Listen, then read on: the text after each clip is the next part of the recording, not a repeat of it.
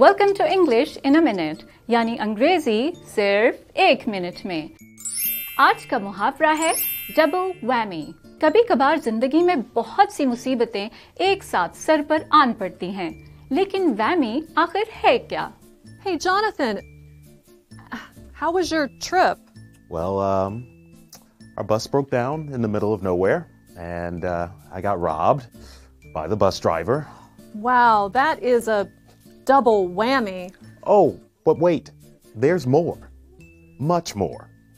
Whammy کا لفظی مطلب تو ایسی چیز ہے جو کسی کی بد قسمتی کی وجہ بنے لیکن محاورے کے طور پر ڈبل ویمی کا مطلب ہے ایسی صورتحال جو دو طرح سے بری ہو ایک کے بعد دوسری بری صورتحال آنے کو بھی ڈبل ویمی کہا جا سکتا ہے اگر کوئی ٹرپل ویمی کہے تو آپ سمجھ سکتے ہیں کہ تین آفتوں کا ذکر کیا جا رہا ہے اور یہ تھی انگریزی ایک منٹ میں۔